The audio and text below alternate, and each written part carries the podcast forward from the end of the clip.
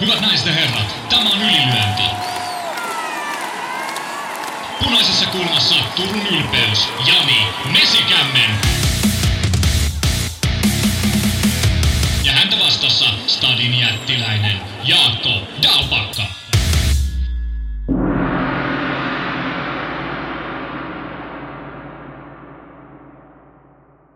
Tällä viikolla punaisessa kulmassa ei ole Jani Mesikämmentä eikä ketään muutakaan. Soolona vedetään helmikuun ensimmäinen ylilyöntipodcast jakso numerolta 352. Oikein lämpöisesti kaikille tervetuloa kamppailupuheen pariin. Ja niin kuin tapana on, tämä maanantain jakso käsittelee viikonlopun, tai siis menneen viikonlopun matsitapahtumia ja alkuviikon uutisia ja vaikka yksikseen täällä puhelenkin, niin asioita ei tarvitse yksin perata. Ylilöintiperhe on antanut loistavan määrän hyviä aiheita, hyviä kysymyksiä ja hyviä kommentteja. Ja täällä tökitään silmiä ja potkitaan maassa makaavaa ja mitä vielä. Paljon on ohjelmassa.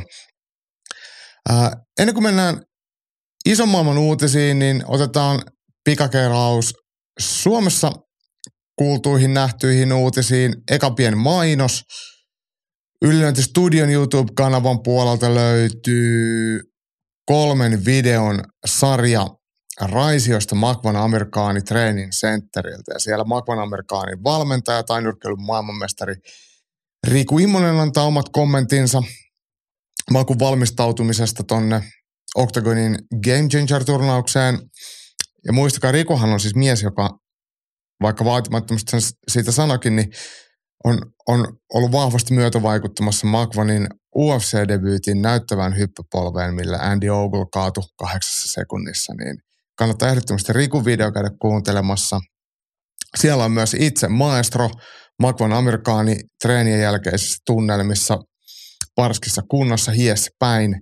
Ja sitten tulee vielä tekniikka tripla missä Makvan Amerikaani sitten näyttää helpon tämmöisen helpon, meille, meille penkkiurheilijoille helpon oloisen, suhteellisen suoraviivaisen kaatosekvenssin kahdesta jalasta yhden jalan kautta syliotteelle.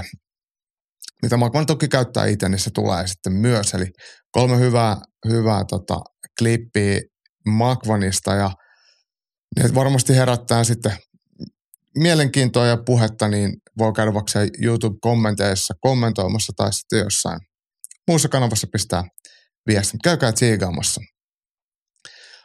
suomalaisittain vapauttelukentässä on myös otteluutisia.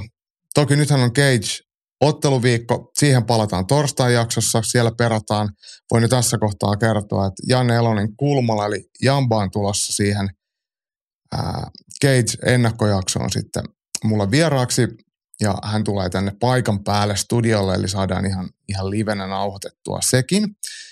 Mutta puhutaan Keitsistä loppuviikosta, mutta Suomi MMA uutisia niin Hamara MMA toimesta toukokuussa kupittaan urheiluhallissa järjestettävä Hamara tapahtuman toinen pääottelu Toni Valtonen, Shota Betle Mitse on nyt julkaistu. Tonin osallistumisesta tiedettiin, mutta nyt tämä georgialainen 1921 listainen Shota Bedlemitse nimi on tullut julki ja tämä on ollut vastustaja käsittääkseni ainakin Lassi Maunilan puheiden mukaan mies, joka on yksi Hamaran taustajoukoista, niin Bedlemitse on vastustaja, kenet Toni Valtonen itselleen halusi.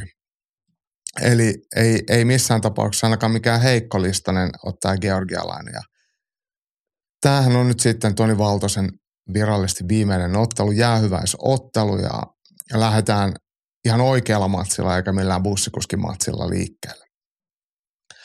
Mm, toinen iso ottelu, tämä oli Mäkisen Teron nosto. Tämä meinasin unohtaa, mutta onneksi Tero oli sen laittanut. Jussi Pirttikangas äh, Kemistä, Kemin Krokop kohtaa Imatran äh, Romeo Tanveran ja Tanverahan on Tuore ammattilainen kahden ottelun verran päässyt ottelemaan yksi voitto ja yksi tappio.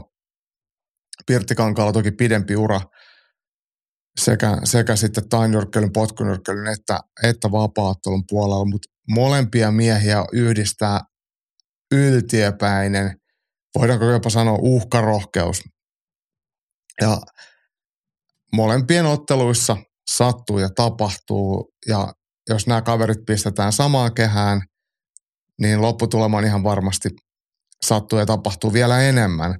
Eli, eli viihdearvoa ja, ja, ja rohkeita yllättäviä tilanteita, iskujen vaihtoja tullaan varmasti näkemään ja ei tarvitsisi olla ehkä mikään MMA-matematiikan supernero, jos sanoisi näin, että tämä ottelu ei välttämättä vanhene kolmanteen erään, tai ainakaan siis tuomarien pisteille.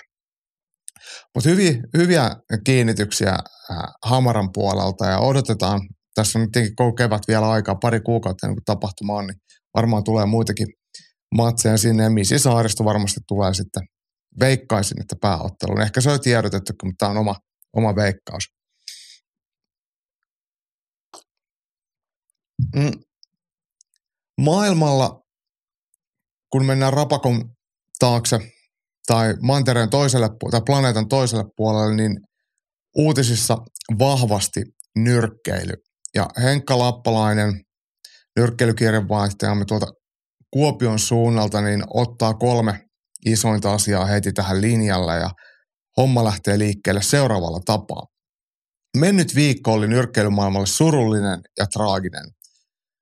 Lännestä tuli musertava uutinen, kun japanilainen 23-vuotias nyrkkeilijä, Kazuski Anaguchi kuoli komplikaatioihin, mitkä sai, kun hänelle jouduttiin tekemään hätäleikkaus joulukuussa käymänsä ottelun jälkeen, jossa hän sai aivovamman.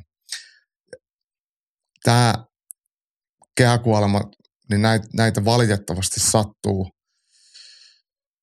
Ei onneksi kovin usein, mutta jokainen on, on, on, on muistutus meille siitä, että, että kuitenkin kamppailurheilu on aika hurjaa ja vaarallista ja siihen ei, ei pitäisi lähteä niin sanotusti kevyesti liikkeelle. Ja tietenkin pahoittelut ja osanotot koko sitten japanilaisnyrkkeilijän lähipiireille ja faneille. Henka puheenvuoro jatkuu samassa mollivoittoisessa vireessä ja se jatkuu lauseella, tunnetulla lauseella There is no tomorrow. Ja tämähän on Apollo Creedin Rocky 3 elokuvasta karjuma kommentti mm, Rockille, kun Rockille ei oikein reenit maistunut. Legendaarisen Apollo Creedin näyttelijä Carl Weathers siirtyy ajasta ikuisuuteen 76 vuoden iässä. Mm, itse olen vannoutunut Rocky-filmien fani ja Creed-hahmona toimi itselleni lapsuuden sankari asemassa. Hieno mies, näyttelijä ja urheilija. Ää, Apollo Creedin näyttelijä Carl Weathers siis viime viikolla menehtyy 76-vuotiaana ja hän on muuallakin kuin Rockissa esiintynyt edukseen Predator-elokuvassa esimerkiksi. Ja ihan viimeisimpänä taisi olla sitten näissä tähtien sotaa ripoffeissa, oliko Mandalorianissa. Ja eikö siitäkään tarvitse pitkä, pitkä aika olla. Mitään tarkkaa speksiä ainakaan omaan postilaatikkoon ei ole tullut sitä, että miten tämä poismeno on sattunut, mutta ilmeisesti ei mitään, tai mitään ainakaan rikollista tai sen, sen kummallisempaa siihen liity, että pissin kotona on, on menehtynyt. Varmaan tulee sitten jotain tarkempia speksejä, mutta aikuinen mies toki hän jo oli. ja Henkalla oli sitten vielä kolmas, ei lähellekään niin surullinen ja traaginen, mitä, mitä noi menehtymiset, mutta vähintäänkin harmittava. Ja tässä ajassa, kun tuntuu, että nyrkkeily elää ja voi hyvin, niin nyt sitten vedetään vessanpöntöstä alas. Annetaan Henkan vielä ottaa tämä vikakappale. Fury ulkona Usuk-matsista, mihin oli vain kaksi viikkoa aikaa. Eli ensi viikolla me oltaisiin tehty jo Usuk Fury ennakkoa. Mutta ei tehdä. Silmäkulma on vekki, 16 tikkiä, ja tämä on sama silmäkulma, mihin Otto Wallinin matsin jälkeen piti omella 52 tikkiä. Ja pitkään tätä matsia on odotettu ja oltaisiin saatu eka kiistaton Raskansarjan mestari sitten Lennox Lewisin päivien, mutta ei, ei vielä. Ja Henkka ei ole ainoa, ketä on tähän Tyson Furyn tilanteeseen tarttunut. Joonas Nikander avaa pelin lauseella, olisihan tämä pitänyt arvata. Selväähän on, jos ja kun vekki on, niin ei ottele, mutta joku tässä haiskahtaa. Eikö treeni ole maistunut Furylle, veikö Ganu mehuja pois, joku tässä kuitenkin haiskahtaa. Totuttuun tapaan suuret on puheet, kuinka huippukunnossa on JNE. Onneksi uusi päivämäärä ottelulle on selvillä ja se on toukokuun 18. päivä. Eli kolme kuukautta menee tästä nyt sitten vielä ää, eteenpäin siitä alkuperäisestä päivämäärästä tai jo kertaalleen siirretystä päivämäärästä. Ja Joonaskin täällä jatkaa, että menee edelleen kategoriaan uskon kun näen. Olavi Lahikainen nostaa menneisyydestä yhden ihan hyvän huomion. Ää, kun kaveri on edellisen kerran ollut tollasessa kunnossa, silloin se jäi Nadrolonista kiinni. Eli kun Tyson Fury on postaillut kuvia, hän on aika hoikassa kunnossa, ainakin näiden kuvien perusteella, niin takavuosina ennen tätä pidempää taukoa, niin hänellähän on tämmöinen kyseenalainen nadroloni käry. Ja, ja tota, ehkä voiko täällä olla jotain sitten tämmöiseen doping-asioihin liittyvää, menee ja tiedä. Ja Olavilla on vielä hei toinenkin tämmöinen salaliitto korneriin kuuluva asia. Mm, Hauskasti mies, jonka jokainen klippi on Ultra HD-laadulla kuvattu, filmasi tämän loukkaantumisen vissiin Samsungin vuosimallilla 2010. Ja tämä liittyy siihen, että videosparrista, missä tämä vekki tulee, niin on ihan julkaistu Furyn tausta, että Furyn toimesta ja sen laatu on erittäin heikko ja poikkeaa vahvasti siitä, mitä Fury normaalisti tarjoaa. Mutta molemmat kysymykset Olavilta tai heitot ja pohdinnat on ihan sellaisia, mitkä kannattaakin sanoa ääneen, että et, et kyllä ne vähän haiskahtaa ja va, varsinkin haiskahtaa, kun mietitään tätä Fyryn ja Usukin kohtaamisen aikajana, että minkälaisia muutoksia siihen on tullut ja aina Fyryn toimesta. Että se koko ajan menee eteenpäin ja eteenpäin ja eteenpäin. Eli tämä on kyllä mielenkiintoinen ja haastava yhtälö. Rantasen Petri lisää tähän soppaan, että et samaan aikaan puhuttiin, että Furylle tulee neljän kuukauden kielto sparrata, vaikka on annettu jo päivämäärä toukokuulle. Että yhtälössä joku täsmää.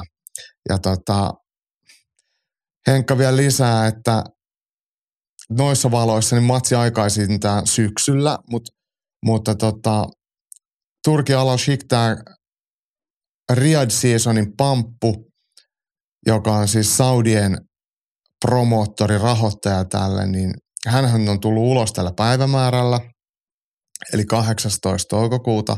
Ja siihen liittyy myös se, että, että jos jompikumpi perääntyy, niin joutuu maksaa toiselle 10 miljoonaa. Eli, eli siihen on kyllä laitettu ukaaseja sitten mukaan, että tämä ei menisi ihan vaan kun Pieru Saharaan taas tämä matsi ohi. Ja vaikka Saudeilla on lähes pohjaton kassa, niin eihän he missään tapauksessa pidä tästä tilanteen kehittymistä tähän suuntaan. Et, mm, he on tehnyt hienoja, kalliita mainoksia ja luotu sitä narratiivia ja puskettu matsipäivää kohti ja järkätty sen samalle kortille muitakin ottelut. Koko tapahtumahan on siis peruttu, kaikki ottelut on peruttu niin kyllähän heilläkin into toimia Furyn kanssa niin pienenee. Mutta katsotaan, miten tämä tarina tässä kehkeytyy. Ja mitä tuossa aikaisemminkin oli jo puhetta tuosta silmäkulmavammasta, niin sehän oli aika, aika pahan näköinen. Ja sitten jos sulla on paljon arpikudosta, niin ne aukeaa oikeasti paljon helpommin kuin tämmöinen neitsellinen terve iho kysykää vaikka Nate tai Nick Diazet, joiden naamat on, on kuin perunapeltoa. tämä Artur, jo edesmenneltä Arturo Gatilta, kun hän, hän oli tunnettu siitä, että et, et matsi alkaa vasta sitten, kun kaikki vuotaa verta. Mutta kyllä noi on hurjia, hurjia äh, rattaita, mitkä tuon ottelun ympärillä on pyörinyt, ja sitten tämä 10 miljoonan uhkasakko peruuttavalta ottelijalta sille toiselle, niin kun ajatellaan, että minkälainen summa se on, sehän tuntuu meille tavallisille penkkiurheilijoille ihan absurdille, mutta molemmille ottelijoille toki se on ihan, ihan fine. Mutta mut tämä saaga ei ole vielä käyty loppuun ja tätä samaa toistetaan, mitä tuo oli kommentoista. Uskon kun näen, että tapahtuu ja minkälaista mylläkkää tähän ympärille vielä, vielä, vielä saadaan aikaiseksi. Hmm. Jäädään odottelemaan. Mutta nyrkkeilyn maailmassa hei, on, on tapahtunut muutakin.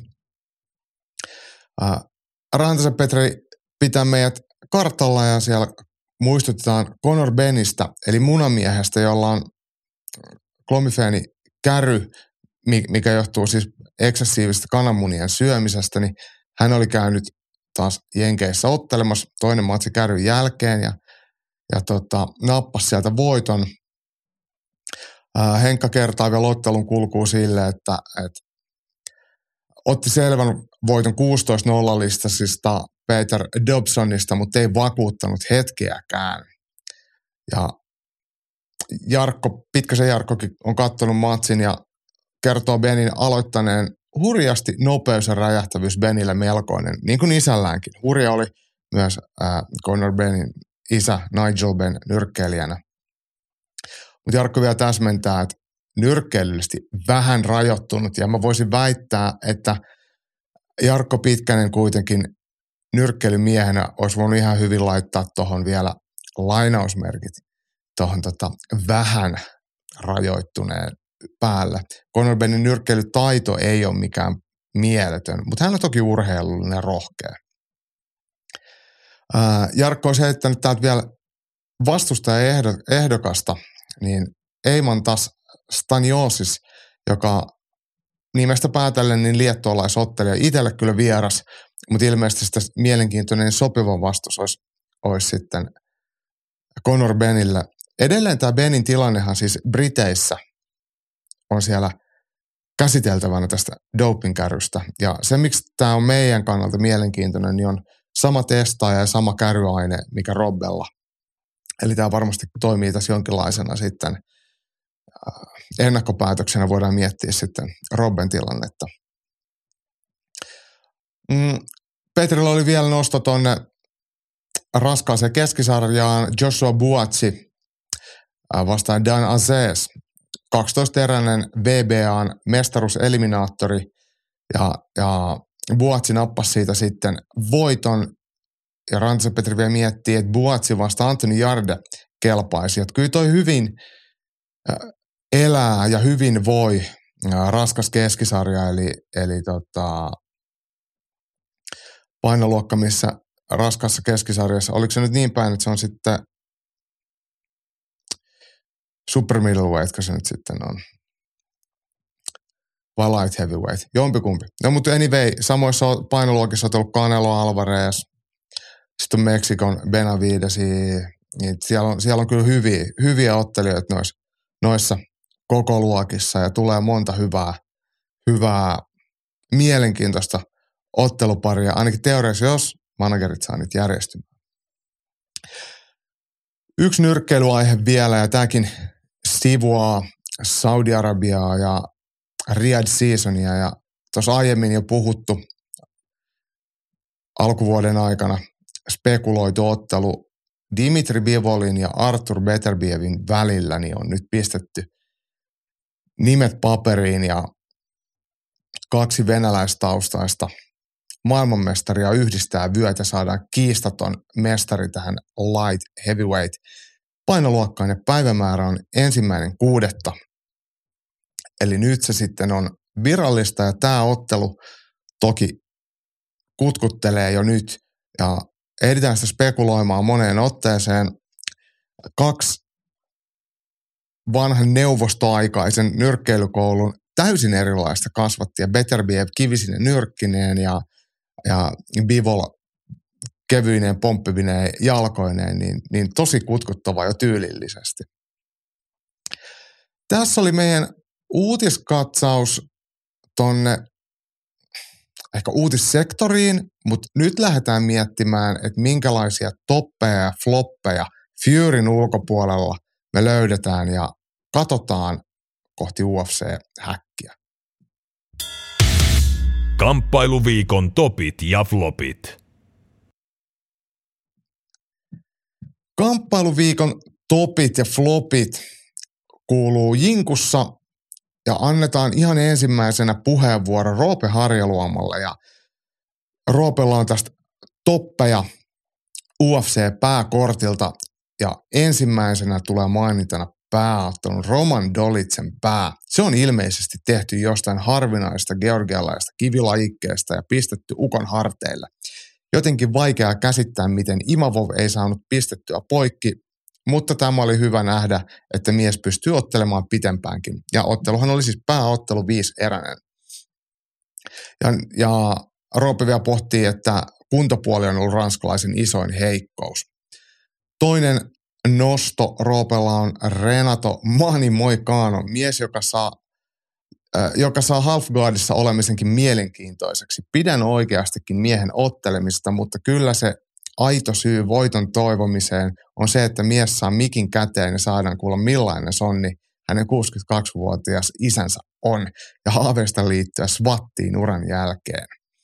Renato Moikano otteli siis Drew Doberia vastaan ja hän voitti pisteillä, mutta oli ajoittain Drew Doberin kovien lyöntien alla vähän pulassa, mutta onnistui aina viemään matsin mattoon ja siellä sitten neutralisoimaan Drew Doberin ja, ja tota, tuttuun tyyliin Moikano, että ehkä tämä tuttu tyyli on väärä sana, koska tämä on vasta nyt uran kypsyneen Moikanon hommaan tämä hauskat läpät sitten matsin jälkeisessä haastattelussa. Ne kannattaa kuunnella. Värikäs brasilialaisherra. Ja hyvä matsi oli muuten Doberiin vastaan kyllä. Mm, floppeja jaetaan Roopen puolelta. Chris Curtisille Action Man on lempinimensä arvoinen vain häkin ulkopuolella. Sisällä meno aika plää. Kulmamiehenä alkaa haastamaan Riita Ukolle, jolla on jo hävinnyt. Olisi hiljaa. Ja tässä viitataan taas tonne pääottelun Dolitsen ja Imovovin otteluun. Siinä sääntöjen vastaisesti Imavov potkas matossa ollutta Dolitsea kupoliin ja tästä sitten Chris Curtis alkoi haastamaan ja Chris Curtis vielä matsin jälkeenkin sitten häkissä Imavoin kanssa sanaili ja tämä Action Man nimi, mitä hän käyttää omana ottelijanimenään, niin tämä on oikeasti irvokas, koska hänen ottelunsa on tosi tylsiä aina. Hän on todella laimea ottelijana, vaikka on urheilullinen, niin ottelee, ottelee aika, aika flegusti. Minusta oli hyvä nosto Roopelta. Mutta tätä mä en Roope sunkaan itse asiassa allekirjoita nyt tällä kertaa, vaikka, vaikka annan sen sulle puheenvuorona. Muslim Saliko, miehellä on liian hieno lempinimi, joka vaikuttaa minun vedonlyöntikäyttäytymiseen ja häviän aina rahaa. Mm. Tässä kontekstissa Roopen floppi on ihan ok, mutta Muslim Salikov, joka itse asiassa hävisi ää, oman ottelunsa ensimmäisen erän keskeytyksellä ja matsihan oli Randy Brownia vastaan, niin ensimmäistä kolme minuuttia King of Kung Fu otteli tosi, tosi hyvin. 40-vuotias, ei mitään ongelmaa, kylmä rauhallisesti, mutta Randy, Randy Brown löysi etäisyyden ja löysi sieltä tyylikkäästi pari etumaista ja takimaisella pyyhkäs sitten Salikovia tuosta nenänpialuksesta. Salikov nukahti saman tien. Se oli hieno tyrmäys pitkäraajalta Brownilta, mutta siihen asti Salikov oli otellut tosi hyvin. Ja siinä mielessä ja isossa kokonaisuudessa niin en haluaisi haukkua Salikovia. King of Kung Fu on sitten paitsi loistava nimi ja ymmärrän kyllä, minkä takia Roope, Roopekin sit nimestä dikkaa. OP Breiliin palaa pääotteluun. Imavov ilmeisesti luuli, että sääntömuutos alhaalla olevasta vastustajasta olisi mennyt jo läpi ja monotti Dolitsea puhelimeen.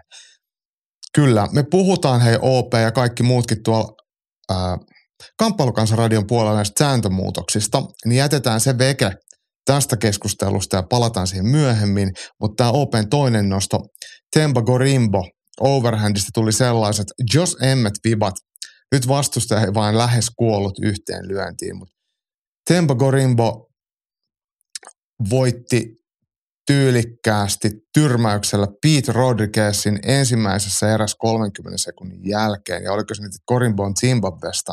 Kyllä, zimbabwelainen ottelija harjoittelee MM Mastersilla Floridassa, siinä Miamin kupeessa. Ja vakuuttavaa jälkeä tehnyt UFCssä ja tästä oli jossain jo kansainvälisessäkin vapaattelumediassa mm, spekulaatiota, että, että, että olisiko voinut antaa bonuksen zimbabwelaiselle, kun hän käyttää ottelupalkkioistaan ja bonuksistaan sitten kotimaansa puolella hyvän tekeväisyyteen, mikä on mun mielestä loistavaa ja oli kyllä näyttävä tyrmäys.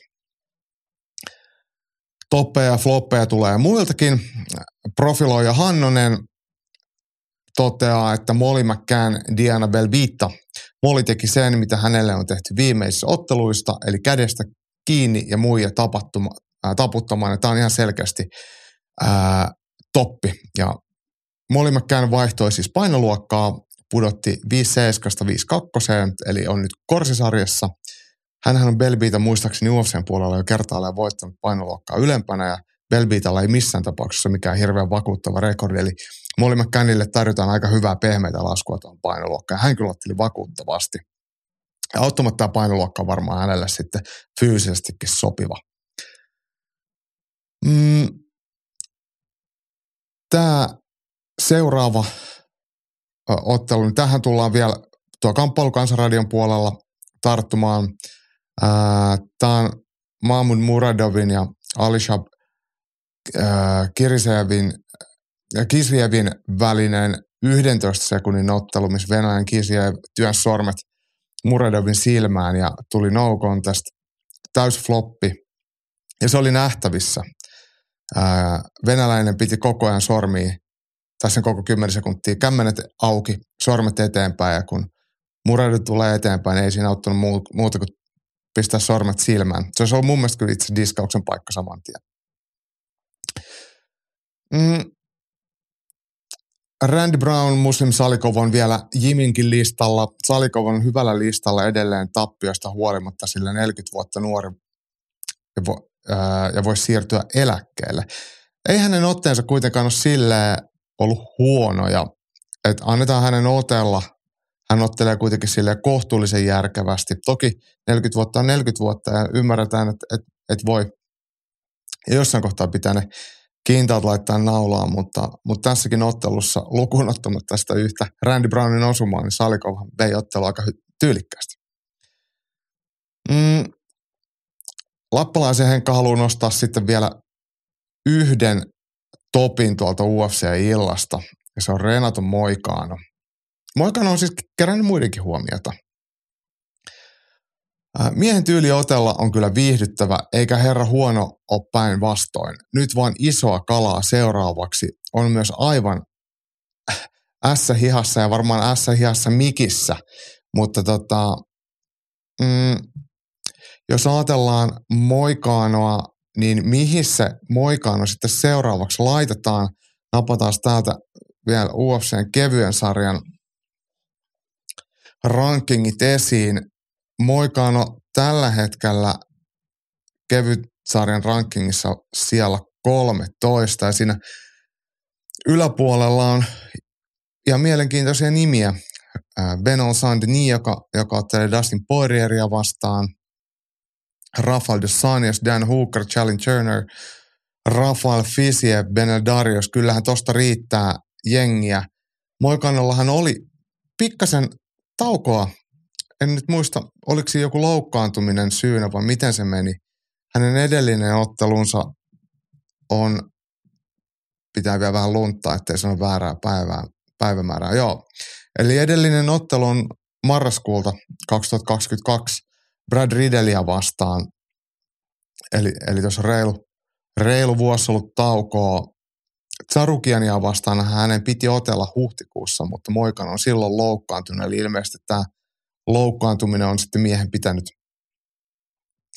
ää, sivussa. Ja jos Renato Moikano jotenkin mm, soittaa epämääräisesti kelloja, mutta ei tiedä miksi, niin syyhän on se, että Renato Moikano on omassa UFC-debyytissään kohdannut Tom Niinimäen joulukuussa 2014. Ja sehän taisi olla niin, että se oli Tom Niinimäen viimeinen UFC-ottelu. Tämä järjestettiin Brasiliassa. Silloin äh, Moikano tuli 801 listaisena UFC, nappasi takakuristuksen Tompasta. Ja äh, hyvä huomio on muuten se, että ennen UFC-debyyttiä niin Renato Moikano kohtasi ottelijan nimeltä Ismael Bonfim. Ja nämä Bonfimithän on tullut veljekset pari vuotta sitten UFC Contender Seriesin kautta sisään, mutta jo 2014 Ismail Bonfim joutui taputtamaan niin ikään Tom Niinimäen lailla Renato Moikanon takakuristukseen. Pakko oli lunttaa vielä, että mikä täällä on tämän Bonfimin otteluaikataulu, mutta Bonfim on viimeksi ollut marraskuussa tarkoitusotella, mutta jäänyt silloin puntarille merkittävä painon ylitys. Moikanosta itse kyllä tykkään ja kun ollaan Amerikan top-tiimillä oltu reenikeikoilla, niin Mäntykiven Aleksi ihan Moikanon kanssa sparraili aika reipasti sparria, sai vetää, mutta, mutta ihan, ihan asiallinen, asiallinen kaveri muuten, tai siis kaikella tapaa, ja taitavahan hän on. Mm. Topeissa ja flopeissa useampaan otteeseen niin mainittiin myös UFC Apex-illan pääottelu Nasudin Imavovin ja äh, Georgian sitten äh, Roman Dolitsen välillä, niin otteluhan on päättynyt siis pistevoittoon Imavovin voittaessa, mutta tähän on silleen vähän kummallinen ollut tämä arvostelutuomarien kortisto. Matsia ei periaatteessa lukuun ottamatta sitä yhtä sääntörikettä, niin ilman sitä niin ollut mitenkään epäselvä ottelun kulku. Ensimmäisessä erässä jo Imavov löi Dolitsen kanveesille ja paukutti. Oli hy- ihan millien päässä, että matsi olisi päättynyt ekan erän loppuun. Ja tästä eteenpäin niin kaikki merkittävät osumat antoi Ranskassa asuva venäl- venäläissyntyinen Nasudin Imavov. Toki Georgian Dolitse pysyi mukana ja pystyi painilla jarruttamaan häkkiä vasten Imavovin hyökkäyksiä. Muutama painitilanne, missä jalassa roikuttiin ja haettiin lopetusta Dolitsella oli, mutta tuomarit on antanut todella, todella kirjavaa pisteytystä – ja otteluhan päättyy siis enemmistövoitolla. Eli yksi tuomari on Ron McCarthy on saanut ottelun tasan 47-47. Tämä on kyllä todella, todella kummallinen arvostelu. Ja yksi tuomari antoi pisteet ää, Imovoville 49-44, eli viiden pisteen erolla.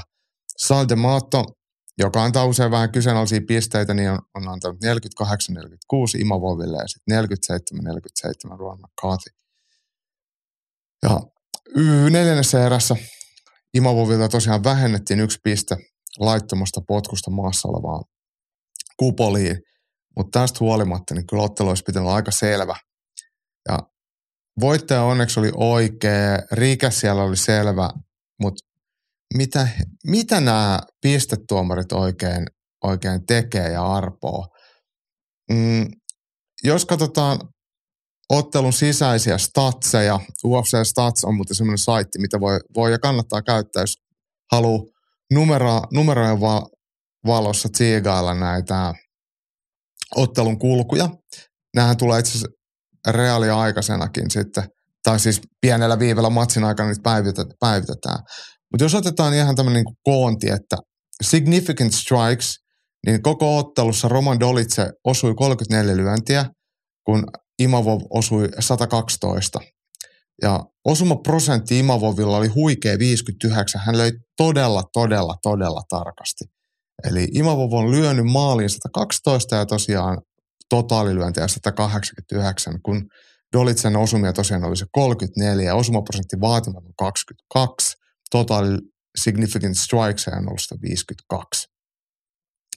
Eli todella iso, iso ero tuossa. Ja sitten jos siihen laitetaan ne ei significant, eli nämä hippalyönnit, niin niissä lukemat on ihan sama, samaan suuntaan. Eli 59 lyöntiä Dolitselta ja Imavovilta 154. Ihan selkeätä, selkeätä kieltä puhuu toi. Sitten kontrolliaika, mikä on sitten vähän semmoinen vaikeasti luokiteltava ää, tai, tai arvosteltava mittari, niin sitä Dolitsella on 10 minuuttia, kun, kun Imovovilla on neljä minuuttia. Ja nämä on siis ollut häkkipainia tilanteita, missä toinen on selkä seinää vasten, mutta ei periaatteessa ole tullut yhtään lyöntiä, eikä yhtään lopetusyritystä, eikä yhtään potkua näinä aikoina, jolloin sitä voidaan pitää jopa äh, ottelun jarruttamisena. Eli, eli se ei, ei sille mun mielestä vaikka Dolitsella on merkittävästi sitä aikaa enemmän, niin se ei tee siitä effective striking tai effective grappling kohdassa merkityksellistä. Ja lukuun ottamatta tuota ekan erän lattialyöntiä ja neljännen erän laitonta potkua, niin ottelun kulku on kuitenkin ollut about samankaltainen koko ajan. Et jokaisessa erässä Imavo on vetänyt selkeätä kaulaa hyökkäysten suhteen. Ja tästä tulee sitten taas kysymys, että mitä ihmettä siellä UFCn puolella, tai siis ei UFCn puolella, vaan komission puolella arvostelutuomarit tekee. On häkellyttävää, että noinkin selkeä ottelu voidaan saada noin la, isolla erolla ää, pisteillä jommalle kummalle. Ja onko se sitten urheilijan oikeusturvan kannalta kuinka reiluu? Ei, ei ole mikään semmoinen suoraviivainen kysymys, mutta mua jotenkin nyppii tollaset, tollaset tota, surkeat ja e, ei linjassa olevat ää, arvostelutuomarit. Ja sitten vielä, jos ajatellaan, että jos vaikka häkkituomari on toiminut ihan oikein vaikka sen rikkeen aikana, että varoittanut, vähentänyt pistettä, että sieltä ei voi antaa riisuja, että häkkituomari ei olisi tuomannut jotain rikettä. Toki häkkituomarit voivat toimia paremmin ja erottaa vaikka painitilanteessa, jos ei tapahdu mitään tai mitä ikinä. Mä vielä toistan tuon, mitä mä tuossa aiemminkin sanoin tuosta tosta Chris Curtisin ja Nasudin Imavovin välisestä selkkauksesta ottelun aikana. Eli kun tämä rike tapahtui neljännessä erässä, niin, niin Roman Dolitsen kulmassa oleva tallikaveri Chris Curtis alkoi heti huutelemaan sieltä Imavoville ja Herb Dean joutui menemään väliin, kun Imavov oli siellä sitten lähdössä ratkomaan sitä keskustelua sitten häkin ulkopuolelle ja Herb Dean joutui sanoa, että, että, mä diskaan sut, jos et, jos et sä nyt meet tonne, tonne noin. Ja, ja tota, tämä on, tää on valitettavaa, että tällaista tapahtuu. Siis se on väärin Chris Curtisilta, mutta se on todella myös ihan yhtä väärin Nasudin Imavovilta. Ja miehillähän on tosiaan yhteistä taustaa häkistä. He ottelivat kesäkuussa vastakkain ja päät yhteen ja se tuomittiin sitten ää, no contest päätöksellä toisen erän jälkeen, kun, kun, kun Curtis, muistaakseni, että Curtis ei pystynyt jatkamaan. Eli pahaa verta jo siltä puolelta. Ja sitten jos ajatellaan tämän ottelun toista osapuolta, eli Roman Dolitsea, niin, niin se ei ole mun mielestä häntäkään kohtaan oikein, että, että valmen, valmennuspuolelta aletaan sekoilemaan. Totta kai heidän pitää pitää omansa puolta, se on ihan selvää, mutta se, että aletaan haastamaan toista ottelijaa, niin, niin se on väärin. Ja itse asiassa Roman Dolitse ja Nasudin Imavov eivät missään kohtaa ottelun aikana käyttäytyneet toisiaan kohtaan mitenkään asiattomasti ja, ja Imavov käsittääkseni vielä ottelun jälkeen kiitti Dolitsea siitä, että et, et hänen virheensä jälkeen niin Dolitse halusi jatkaa eikä se mennyt siitä sitten mihinkään muualle ja arvosti tätä. Ja tämä on ottelijoiden välillä kuitenkin hyvä henki, niin se on tietenkin tärkeää, mutta, mutta Chris Curtisille voidaan antaa vielä kerran tuosta vähän floppipalkintoja. Ja hei, nyt meillä on vielä Kamppailukansanradion vuoro. Siellä meillä on itse asiassa pari oikein mielenkiintoista aihetta, joten eiköhän siirrytä sinne. Ylilyönti podcast. Kamppailukansan radio. Ja olemme saapuneet Kamppailukansan radion puolelle. Täällä jatketaan oikeastaan tuon UFC-aiheen perkaamista vähän tarkemmin. Riku Salo laittoi Twitterin puolella huomioita UFC-lähetyksestä, missä kommentoimassa ollut Laura Sanko Enkkulähetyksessä sanoi, että ainakin Kaliforniassa äänestetään pian uudesta säännöstä, jonka mukaan kättä matossa lepuuttava ottelija ei olisi enää mattoottelija. Eli mot, silloin potkuja ja polvia saisi päähän antaa.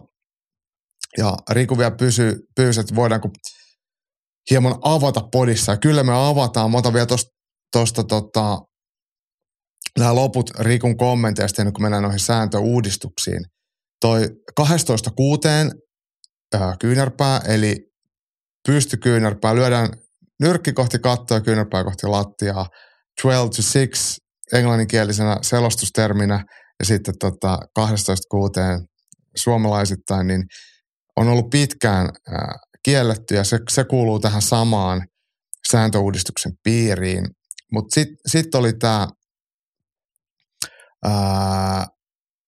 matsi, missä, missä tota, matsiin liittyy toi silmiin tökkiminen jatkuu niin kauan, kun tuomarit antaa sen jatkua. Säännöt selkeästi kieltää avonaisella kämmenellä osoittamisen, eli ei muuta kuin pisteitä pois, jos ne kämmenet ei pysy kiinni. Ja otetaan tämä silmiin tökkiminen ihan eka ennen kuin mennään tuohon tota, noihin uusiin sääntöihin tai u, todennäköisesti uudi, uudistuviin sääntöihin. Eli mm, Apexissa 84 tosiaan Alishab Kirsiev kohtasi Mahmud Muradovin ja 11 sekunnin kohdalla niin Kirsievin Kisriev, anteeksi, Kisriev, menee sanat sekaisin. Kisrievin mm, sormet löysi tiensä Mahmud Muradovin silmiin – ja näitähän sattuu, näitä sattuu tässä illassa muitakin, mutta tämä oli tosi räikeä. Kisriev ottelee etumainen käsi suorana, kämmen avattuna ja sormet kohti vastustajansa.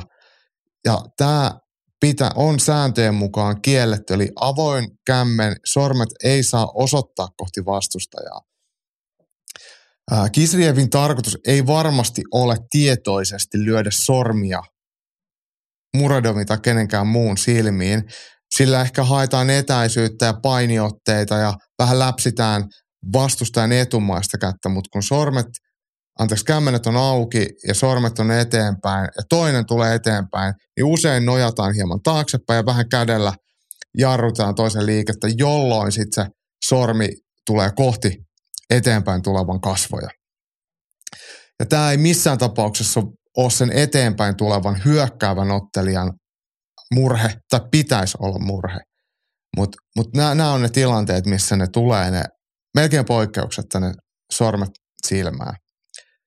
Ja kun tämä on säännössä kiellettyä, niin ottelijahan pitäisi periaatteessa varoittaa heti, kun sormet osoittaa kohti vastustajaa, että kämmen nyrkkiin tai kämmen eteenpäin ja sormet yhteen – mutta näitä annetaan sattua ja tapahtua ja vasta kun tulee tökkäys silmään, niin siihen puututaan, jolloin se toisen ottelemisen kyky jo heikkenee merkittävästi. Se voi joku sarveiskalvo vaurioitua ja sitten ottelija kuitenkin jatkaa ja sitten se ei näe ja sitä lyödään leukaa ja se pökrää.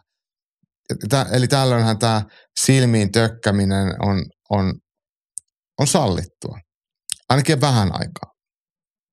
Ja sitten kun se voi olla vielä uraa, uran päättävää, että tulee joku verkko- tai sarveskalvon vaurio, mikä ei parane, jolloin sitten näkökyky voi pysyvästi hä- heiketä merkittävästi tai vaikka hävitä.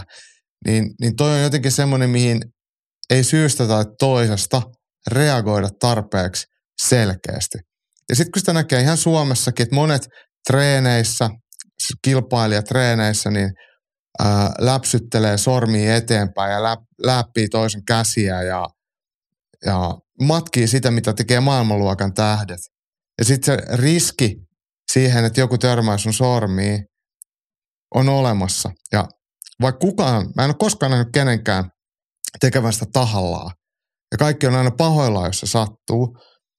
Mutta jos sä harjoittelet sitä tekemään tai annat sen tapahtua, niin kyllähän käytännössä, kun asiat tapahtuu kilpatilanteessa tosi nopeasti, tosi uhkaavasti, ja sä reagoit selkäytimestä, niin se sormien jättäminen eteenpäin, niin se on enemmän todennäköistä kuin, kuin epätodennäköistä. Jos sä opettelet sitä tekemään joka päivä, niin jo, jo meidän valmentajien, harrastajien, kilpailijoiden, kaikkien tulisi kiinnittää siihen huomioon, että älkää opetelko sitä, älkää tehkö sitä. Eihän me mattopainissakaan työnnetä niitä sormia toisen silmään. Ja siinä saa käsi pitää auki. Minkä takia meidän pitäisi lyönti- ja potkutilanteissa niin pyrkiä pitämään sormia eteenpäin. Eihän siitä mitään hyötyä. Mä en pysty mitenkään osoittamaan mitään järkevää hyökkäystä tai puolustusta sillä, että mä työnnän sormia eteenpäin. Paitsi sen, että mä työnnän toisen silmään vahingossa. Niin se ei, sille ei saavuteta edes mitään. Ainoa, mitä sitä välillä näkee jonkun tekevän, on ottaa toista kädestä kiinni. Ihan siis nyrkkeily, tuosta vapaatteluhanskasta, että vähän läpsäsee nyrkistä tai ottaa kädestä kiinni ja hämmentää. Se on oikeastaan ainoa, mitä sä voit sillä avonaisella kädellä eteenpäin työntäen tehdä. Miksi sitä pitää tehdä? Ehkä joku muu voi kertoa mulle tänne, että, että mikä se hyöty siinä on. Mä kyllä itse, mm, aina kun valmennan ja, ja paikallaan kilpailee, tai ketä tahansa muuta ja tehdään vaparihanskoja, mä mussutan siitä joka kerta ja jokaiselle, kun ne sormut osoittaa eteenpäin. Ei siksi, että haluaisi olla joku nillittävä setä tai ääliö, mutta se on tosi tylsää, että sä omissa sparritreeneissä niin puhkaset sun treenikaverin silmän. E, niin siitä, siitä ei sulle mitään hyötyä. Niin sitä, sen voisi niin kuin täällä ruohonjuuritasolla pyrkiä kitkemään. Ja sitten tuomareille pitäisi puuttua siihen saman tien. Ensimmäisen kerran, kun sormet on kohti vastustajaa, niin se on heti piste pois. Jos sormi menee silmään tuollaisessa tilanteessa, on aina diskaus, niin silloin niitä ruvetaan varomaan. Mutta jos se annetaan sen rikkeen tapahtua ennen kuin siihen puututaan, niin silloinhan sit, sitä kannattaa tehdä. Sä voit saada sillä hyötyä. Ja, ja sitten kun sit saa, saa hyötyä, niin se auttaa sua voittamaan ja tienaamaan vähän paremmin. Ni, niin tässä kehyksessä, niin, niin voisi ajatella sitten sen olevan etujen mukaista. Mä en ehkä sitä, sitä haluaisi nähdä asiaa näin. Uh, nämä Rikun kommentit sitten näistä sääntömuutoksista, niin palataan nyt niihin, koska ne on mun mielestä aika tärkeitä ja hyviä. Otetaan eka toi, toi 12.6 oleva kyynärpää lyönti, eli, eli missä lyödään tosiaan ylhäältä alaspäin niin, että nyrkki ja kyynärpää on päällekkäin 12.6 kuvasta kellotaululla tapahtuvaa liikettä. Se on kielletty, mutta jos se lyö, kyynärpää lyödään kymmenestä neljään tai kello kahdesta kahdeksaan asteikolla, niin se ei ole enää ollenkaan kielletty. Tai vaakataso on samassa liikkeessä, vaikka mattoottelussa. On täysin sallittua. Ja tällä säännöllä on historiallinen syy, kun, kun tätä, oliko se sitten New Jerseyn urheilukomissio vai mikä, mikä ihan ensimmäisenä nämä Unified MMA Rulesit otti käyttöön, ää, niin sääntökomitea, joka koostui nyrkkeilyihmisistä, niin kuin heille näitä esiteltiin, niin he on katsonut niin paljon pellepainia, että ne ajattelivat, että tämä ylhäältä alaspäin tuleva kyynärpää, että se on hengen vaarallinen.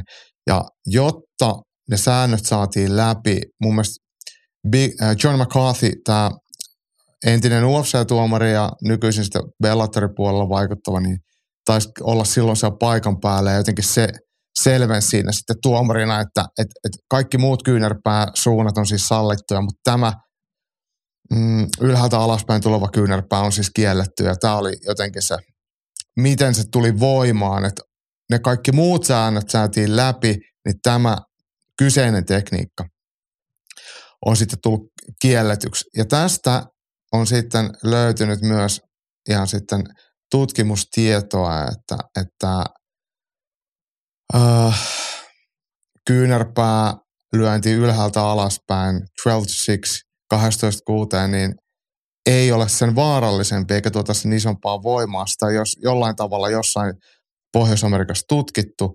Ja jo ihan tähän faktaan vedoten, niin Associated Boxing Commissions ABC, tai onko se nykyisin Associated Boxing and Combat Commissions, mä en nyt muista mikä se virallinen nimihirvi on, mutta tämä on kuitenkin taho, joka urheilukomissioiden yläpuolella suosittaa ja luo näitä Unified, hallitsee Unified MMA Rules sääntöjä, niin heidän sääntökomitea on nyt päättänyt, että he suosittelevat oman äänestyksensä jälkeen lopputulemana tämän 12.6. kyynärpää kiellon lopettamista ja sen kyynärpäälyönnin sallimista. Eli tämä on nyt äänestetty heidän sääntökomiteassa läpi, eli se tulisi muuttumaan heidän sallimana Unified, Unified MMA Rules. Ja sitten toinen sääntö, mihin nyt sitten tuossa Imavov Dolitsematsissakin viitattiin ja Riku käytti termiä, että kättä matossa lepuuttava tai mattoottelemista kalasteleva ottelija, on se sitten seinäpainitilanne tai kaadosta ylös nouseminen, mikä ikinä, niin, niin näissä, kun tulee näitä epämääräisiä polvia ja potkuja, on se sitten matossa tarkoituksella oleva tai vahingossa pyrkivä oleva, tai matossa pyrkii olemaan ottelija päähän, niin, niin tähän sääntöön on tulossa muutos. Näitähän tapahtui, oli nyt viikonloppuna ja milloin toi otteli, tuo Arnold Allen ottelista Movsar Evloevia vastaan. Ää, oli samanlainen tilanne. Johnny Walker, ää, Magomed Ankalain Vykkosessa, siinä taisi olla kyllä polvi maassa, mutta mut vähän samankaltainen kuitenkin tilanne. Eli se sääntö, millä me määritellään maassa oleva ottelija, niin siihen on haettu nyt täällä ABCn sääntökomiteassa muutosta. Mulla on se tässä se kirjoitusasu, että miten se tulee kuulumaan. Tästäkin äänestettiin ja äänestyksessä lopputulos oli puoltava.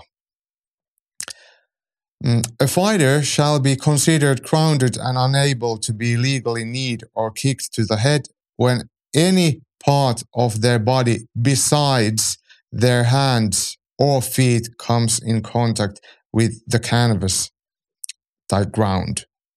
Eli mikä tahansa muu kehon osa, paitsi kämmen tai jalkapohja, on lattiassa, niin sä oot matossa. Se voi olla polvi, se voi olla pakara, se voi olla pää, se voi olla käsivarsi, se voi olla kyynärpää, se voi olla olkapää, Sä voit pistää vaikka kädet selän taakse, olla varpaillaan ja laittaa otsan lattiaan, niin saat mattoottele. Ja tämä sääntö nyt selkeästi korjaa tuo tulkinnanvaraa, epäselvyyttä noihin mattoottelijaan kohdistuneisiin potkuihin. Ja mun mielestä on ihan hyvä sääntö. Ja, ja se, se, se, tietenkin hyökkäjän kannalta se on hyvä, että et ei tule diskatuksi epäselvissä tilanteissa, mutta mun mielestä on myös äärimmäisen hyvä se mattottelijan kannalta, että se oikeasti tietää, että onko mä nyt vaaran alueella vaiko enkö. Eli ei tarvi murehtia omaa terveyttään, omaa turvallisuuttaan epäselvissä tilanteissa. Ja tietenkin sitten katsojan kannalta, niin tämähän tekee sen, että otteluissa tuommoiset viivytykset, epämääräiset äh, tilanteet, missä ei oikein saa hyökätä eikä pääse oikein etenemään kumpikaan ottelijoista, niin vähenee. Eli tilanteet päätyy joko pystyyn tai mattoon nopeammin, eikä siihen välitilaan jäädä lepsuilemaan. Mm. Tää, siis molemmat nämä säännöt, siis tämä kyynärpää että mattoottelijasäännöt on siis samassa ABCn sääntökomiteassa äänestetty läpi – ja nyt se tarkoittaa sitä, mun pitää vähän lunttaa, mulla, mä oon kirjoittanut sen ylös. Eli ABCn vuosikokous on heinäkuun 19-24. Kentakissa ja siellä vuosikokouksessa tämä tullaan esittämään tämä sääntökomitean uudistusehdotus vuosikokoukselle, jossa sitten vuosikokouksessa äänestetään, otetaanko nämä uudet säännöt voimaan tai muokatut säännöt voimaan. Ja, ja tota, sitten ne, puhutaan nyt Yhdysvalloista, koska siellä UFC kuitenkin vaikuttaa ja siellä nämä Unified MMA Rulesit on, on kehitetty ja sieltä niitä niin sanotusti valvotaan just tämän Associated Boxing Commissionin ää, toimesta. Niin Yhdysvallan valtojen osavaltioissa, mitkä niin sanotusti tunnustaa nämä Unified MMA Rules säännöt, niin aina kun ne säännöt korjaantuu, niin sitten ne urheilukomissiot ja osavaltiot, jotka niitä noudattaa, niin siellä tulee automaattisesti nämä päivitetyt säännökset voimaan, mutta kun ollaan Jenkeissä, niin siellä sitten jokaisella osavaltiolla on oikeus määrittää omat sääntönsä tai mitä sääntöjä halutaan noudattaa, niin sitten siellä saattaa edelleen olla osavaltiokohtaisia eroja ja heidän osavaltioiden ja heidän urheilukomissioiden pitää sitten, jos eivät tätä perus Unified MMA Rulesia noudata, niin ne hyväksyä. Mutta tämän vuoden aikana varmasti sitten tulee, tulee siihen toivon mukaan kehitystä. En ehtinyt kysymään Suomen vapaatteluliitolta tai Suomen vapaattelutuomarit yhdistykseltä tähän, tähän tota, kantaa. Onko heillä siihen jotain sanottavaa ja mitä se tarkoittaa Suomessa? Nyt jos siellä on Suomen vapaattelu tuomareista kuka tahansa kuulijana, toivon mukaan on, kaikille terveisiä, kun teette arvokasta työtä, niin mielellään ottaisin palautetta. Laittakaa vaikka ylilyönnin äh, Facebook-sivuille tai vaikka mulle Twitteriin tai ihan mitä, mikä onkaan se tapa, mi, mi, mitä haluatte lähestyä, niin tieto, että miten sitten tämmöinen sääntöuudistus tulisi vaikka rantautumaan Suomeen ja mi, mikä, miten se tulee vaikuttamaan amatööriotteluihin, arvokisamatseihin, arvokisaturnauksiin siis, ja miten me nähdään se Suomessa ja kuinka nopeasti vaikka Suomessa pystytään sääntöjä muokkaamaan. Ja itse asiassa tämähän voisi olla, Sinkkosen Mikahan oli Ylilöintistudion YouTube-kanavalla vieraana puhumassa vapaattelumatsien pisteytyksestä, niin ehkä tästä voidaan sitten tarvittaessa tehdä vaikka Ylilöintistudioon video tai, tai sitten ottaa joku näistä tuomareista vaikka Ylilöintipodcastiin vieraaksi. Palautetta siihen otetaan vastaan. Ja tämä oli mun mielestä ei oikeasti, laita vielä Rikulle propsit siitä, että muistutti tästä aiheesta. Tämä on hyvä aihe, tämä sääntöuudistus ja miten se käytännössä toimii. Ja se vaikuttaa kuitenkin merkittävästi sitten pelattavaan peliin, kun säännöt muuttuu. Sitten meillä on vielä hei yksi kysymys ja pohdinta, ja tämä on kehälajien kirjeenvaihtajalta Oulusta. Antti Saariola on katsonut tuon Makvanin videon, mikä Ylilöintistudion kanavalla on, ja lähdetään sitä purkamaan. Makvan ilmoitti ylilyönnin haastattelussa olemansa valmis matsiin, ettei enää tee maitohappotreenejä, vaikka ottelun haastattelun aikaan on noin viisi viikkoa. Yleensä kai viimeiset kovat maitohappopitoiset treenit tehdään noin viikkoa ennen ottelua, ja oman kokemukseni mukaan jopa kaksi viikkoa voi toimia, mutta se on kyllä jo ehdoton maksimi.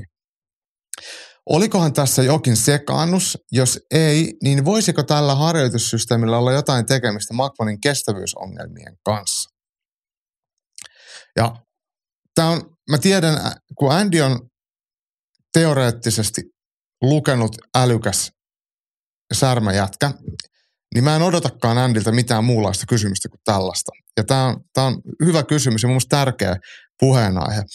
Otetaan eka toi, toi tilanne, missä, missä keskustelu käytiin. Makvan oli just vetänyt 85 minuutin erää päde ja Tainurkkelun maailmanmestari Riku Immosen kanssa aika reippaalla tempolla. Ja, ja olisiko ollut minuutin tauot ja yhteen putkeensa kahdeksan erää. Ja mun silmään se on aika ra- reipasta, kovaa, haastavaa, ei mitään lepsut, ei todellakaan mitään lepsuttelua. Niin voisin väittää, että siinäkin maitohappoja kertyy.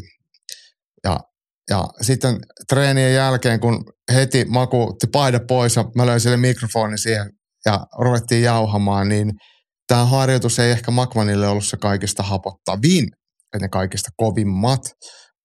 mitä ne sitten ikinä onkaan, niin oli jo tehty aiemmin. Ja jokainen meistä miettii sitä, että mikä, mikä on se, kova, että kaikki kova työ on jo tehty. Mä sanon, että kaikki kova työ on jo tehty, niin mitä mä ihan oikeasti tarkoitan? Jos mä inhoan vaikka pitkiä juoksulenkkejä, ja nyt mä oon sitten tehnyt peruskuntokauden ja aletaan olla kil, kilpailukaudella, niin, ja noin on voitu jättää sivuun noin pidemmät lenkit. Ja mä voin sanoa, että kaikki kova työ on tehty. Vaikka todellisuudessa mä oon tehnyt niin sanottua matalan sykkeen harjoitusta, mutta se voi olla mulle paskinta, mitä mä ikinä tiedän. Niin tämä on ehkä semmoinen, semmoinen mun mielestä kehys, mikä pitäisi ajatella tuossa Makvaninkin kommenttiin, että, että ehkä ne pisimmät treenit vaikka olisi tehty tai, tai tasaisella vastuksella tehdyt ra- raskaat harjoitukset on tehty tai puuduttavat paini, pitkät painitreenit on tehty, mitkä on tosi raskaita. Et nyt, nyt tota, ei, ei enää tehdä semmoisia maitohappotreenejä, mutta onko se maitohappotreeni terminä nyt ollut sitten ihan se niinku absoluuttinen totuus, että enää ei tehdä ha- harjoituksia, missä kertyy maitohappoa ja aiemmin ollaan tehty vain harjoituksia, missä kertyi maitohappoa. Tämä, tämä tota, ehkä termistö ja se, se, se niin kuin tilanne ei välttämättä kerro ihan sitä koko, koko totuutta. Ja, ja tota, tosiaan kuukauden päivät aikaa matsin toinen kolmatta Makvan siis ottelee. Uh, Ostravassa Game Changer-turnauksessa Octagonin häkissä. Niin tässä tehokkaita harjoitusviikkoja kyllä vielä periaatteessa on jäljellä. Ja, ja Andykin tuossa tosiaan mietti, että kovat maitohappotreenit tehdään noin viikkoa ennen ottelua. Ja kokemuksen mukaan kaksi viikkoakin voi toimia, mutta tämä on ehdoton maksimi. Ja jos nyt ajatellaan tätä, että, että puhutaan ammattivapauttelusta, missä viimeinen ottelua edeltävä viikko on täysin pyhitetty painon vetämisellä. Näin niin kuin, tehdään asiat silleen, että, tai sanotaan niin asiat niin, että ne on mahdollisimman mustavalkoisia. Pyhitetään viimeinen viikko painon vetämisellä, jotta punnituspäivänä ollaan sovitussa painossa. Tämä tarkoittaa sitä, että elimistö ei millään tavalla palautuvassa tilassa, koska me tullaan manipuloimaan sen ää, hiilihydraattivarastoja, ää, elektrolyyttitasapainoa, nestetasapainoa merkittävästi. Ja tullaan vähentämään elimistön painoa noin 10 prosenttia. Joku 15 prosenttia, joku ehkä vähän vähemmän kuin 10 prosenttia. Mutta näin tehdään taas tämmöisiä yleistyksiä. Eli se viimeinen viikko on kaikkea muuta, matkapäivineen, mediavelvoitteineen, mitä ikinä, hotellissa nukkumisen, se ei ole palauttava viikko. Jos ajatellaan, että mä teen ottelua edeltävän viikon sunnuntaina elämäni kovimman happotreenin ja sen jälkeen mä lopetan harjoittelun ja sen jälkeen, tai siis tehokkaan harjoittelun, kuormittavan harjoittelun ja alan vetää painoa, niin missä kohtaa mä tuun huolehtimaan siitä palautumisesta.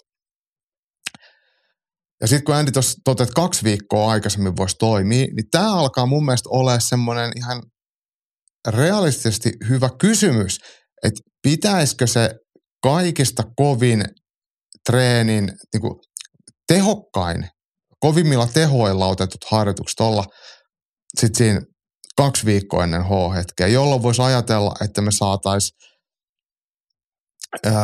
palauttavia päiviä ja kevyttä harjoittelua ennen kun me siirrytään sille viimeiselle viikolle, milloin me ollaan ihan hapoilla sen itse painovedon kanssa.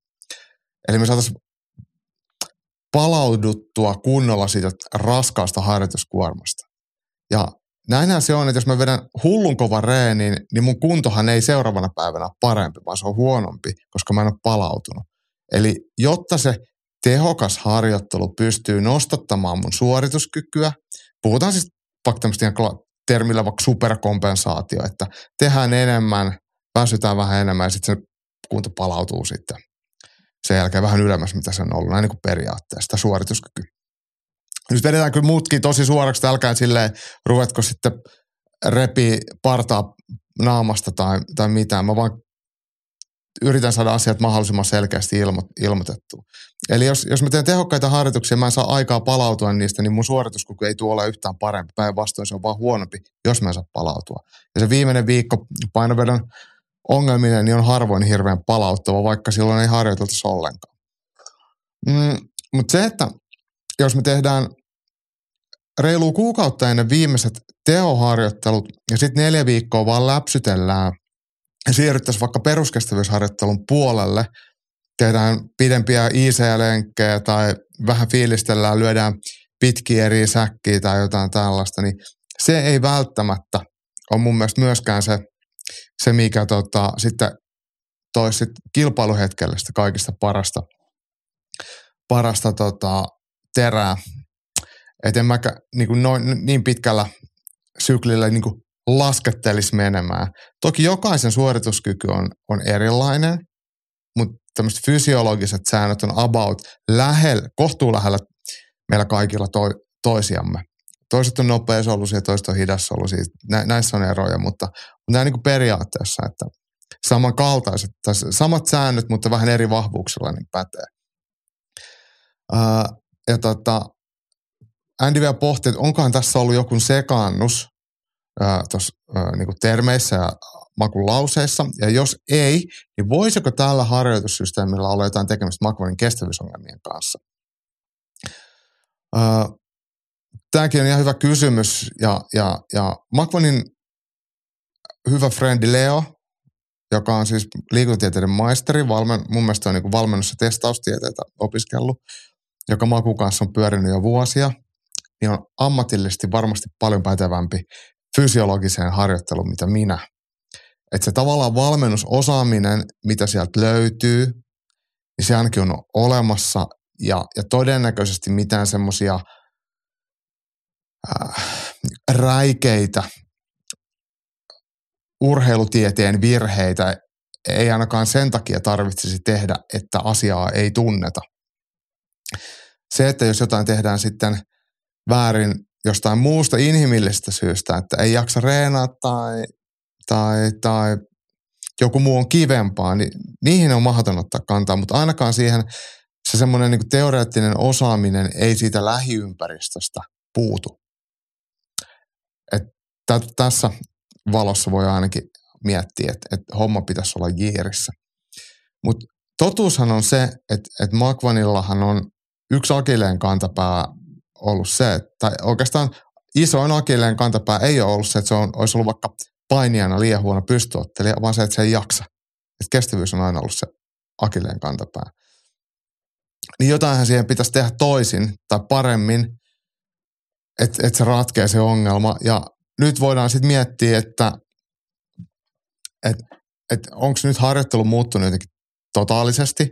Mutta yksi, mikä ihan varmasti vaikuttaa, mitä mä kysyinkin Makvanilta, niin on toi painoluokan vaihto. Että Makulle se 65,8 kiloa, niin se on oikeasti, se on, se on todella na, napakka veto. Että hän on yleensä tosi rasvaton ja, ja siihen painoluokkaan nähdä riittävästi lihasta ja näkee, että kun painot on vedetty, että siellä ei ole ihan hirveästi ollut enää reservissä. Niin nyt kun otellaan 70 kilosissa, mihin on sitten vähän maltillisempi veto. Ja jos katsoo sitä Makvanin haastattelua, mikä, mikä tuolta meidän YouTube-sivulta löytyy, jos Makvan sanoo, että se paino, sanoksi, että painaa 78 kiloa pyöreästi, niin ei se ainakaan rasvaprosentti ole hirveän korkea, että se on erittäin lihaksikkaassa, vähärasvaisessa kunnossa. Ja sitten siitä pitäisi vetää se 10, 10 pinnaa nesteistä. Niin, niin se on ihan semmoinen, semmoinen määrä, että sen ei pitäisi hänen kaltaiseltaan urheilijalta oikein tehtynä, niin vielä rokottaa sit kondista ihan hirveästi. Ja sitten kun puhutaan tästä painoluokkien kanssa pelaamisesta, niin yksi, yksi tosiaan on se, että, että kuinka paljon se painoveto vie energiaa sillä viikolle viikolla ja kuinka vaikea siitä on palautus, saada nesteitä sisään ja hiilihydraattivarastot, elektrolyytti, tasapainot, kaikki suorituskyky kuntoon, nesteet imeytymään monipuolisesti joka puolelle kehoa, myös päähän että miten, miten saadaan hoidettua. Se on yksi. Mutta sitten voidaan puhua pidemmän aikavälin haasteesta, eli vaikka en tykkää käyttää termiä ää, treeninkämppi, niin kuitenkin kun jos me te- tiedetään, että meillä on tosi kova painoveto tulossa, niin me todennäköisesti joudutaan pohjustamaan sitä matalammalla kalorisaannilla pidemmällä aikavälillä, jolloin, jolloin se harjoittelun teho kärsii, palautuminen kärsii ja suorituskyky sitä kautta kärsii. Eli mi, jos me pystytäänkin harjoittelun aikana, koko sen valmistautumisen aikana syömään riittävä määrä oikeita ruokaa, oikeita ravinteita, mitä me oikeasti tarvitaan jaksaakseen harjoitella kovempaa ja palautua paremmin. Niin toi on mun mielestä semmoinen, tämä ei koske siis Makvania pelkästään, vaan ihan meitä kaikkia, että et, et kun tämä on jatkuvaa kompromissia, se painon kanssa pelaaminen, että mikä on sitten se paras. Ja itse asiassa vaikka Toni Valtonen ei ole mikään mieskauneuden huipentuma Dressman-malli ja ei ole mikään huippuvalmentaja, mutta Toni mun mielestä viimeksi kun juteltiin, mä kävin Tonilta hakemaan Hamara Pipon. Tonin kanssa on aina hauska jutella, se on, on sikanasta jätkä. Niin en muista kene, ket, ketä sivuttiin, mutta mut Toni vaan kysyi, että miksiköhän se ei ole tälle raskaassa sarjassa. Miksi se voisi vähän syödä enempää ja ottaa vaan raskaas. Koska raskaas kaikki on hitaampia ja huonompia. Ja tämä oli mun mielestä semmoinen täysin rehellinen, täysin, ää, miten nyt voisi sanoa, ei mitenkään omaa etua tai omaa asiaa, mitään ajava kysymys. Sitä heitto, semmoinen niin toteamus, että et mi, mikä on sitten oikeasti se paras painoluokka kenellekin urheilijalle. Tämä nyt ei tarkoita sitä, että mun pitäisi olla raskassarjalainen, siitä ei tulisi yhtään mitään. Mutta jos puhutaan joitain, vaikka jotain jättiläiskokoisia 7 vaikka Henri Lintulaa, niin, niin en mä tiedä, mikä sillä olisi paras painoluokka. Mä, no, tiedän ainakin, että se ei ainakaan 7 että se on varmasti paremmin, parhaimmillaan jossain muualla. Mutta mut, mut nämä on niinku semmoisia mun mielestä niinku asioita, mitä tulisi pohtia. Eihän näihin ole oikeaa eikä väärää vastausta. Mutta tämä Andin kysymys oli mielettömän hyvä. Ja, ja tota, mä palaan siihen vielä tuohon tuohon tota, niin kovien treenien ajoitukseen ja, ja näihin, niin, niin eikö Rupposen Mikkohan on tehnyt Häkkiradiolle semmoisen, olisiko siitä melkein jo kymmenkunta vuotta. Ei ehkä ihan, mutta Häkkiradio YouTube-sivulta löytyy äh, semmoisen vapaatteluharjoittelun semmoisen useampiosaisen luennon, missä vähän sivutaan harjoittelun tehoja ja jaksotuksia ja näitä ja miten asioita pitäisi priorisoida. Itse en enää muista läheskään kaikkea, mitä siinä oli ja tajusin just nyt, että voisin katsoa sen uudelleen. Niin se on semmoinen vähän näkökulmia ainakin herättävä ja joitain, joitain semmoisia pinttyneitä mielipiteitä haastava Mä en sano, että se on todellakaan täysin oikein, mutta mun mielestä keskustelu aiheen ympärillä on aina hyvästä. Ja totuus on se, että fyysisen tai harjoittelu on aina kompromissi. Aina joku vaikuttaa johonkin kielteisesti ja joku vaikuttaa positiivisesti. Miten me niitä painotetaan? Ja sitten vielä lisukkeena siihen, niin fyysisen suorituskyvyn ohjaamo, eli korvien väli, henkinen valmius, itseluottamus, ilman niitä niin hyvällä suorituskyvyllä ei ole mitään ja huonommallakin suorituskyvyllä voi pärjää, jos kuuppa on oikeasti mukana. Sekin on kompromissi. Niin kaikki siihen liittyvä keskustelu on mun mielestä mielenkiintoista ja, ja antoisaa. Tässä kohtaa mun käsikirjoituksessa lukee enää yksi rivi ja siinä on muistutus, että 11 viikkoa tulee putkeen UFC-tapahtumia. Alkuviikko on ollut, anteeksi, alkuvuosi on ollut hieman laimiahko UFCn puolelta, mutta nyt kuluneesta la- viikonlopusta eteenpäin niin 11 viikkoa putkee UFCtä. Se riit- tarkoittaa sitä, että meillä on ylilönnin puolellakin aika mittava määrä puhuttavaa, ennakoitavaa ja pohdittavaa jälkikäteen.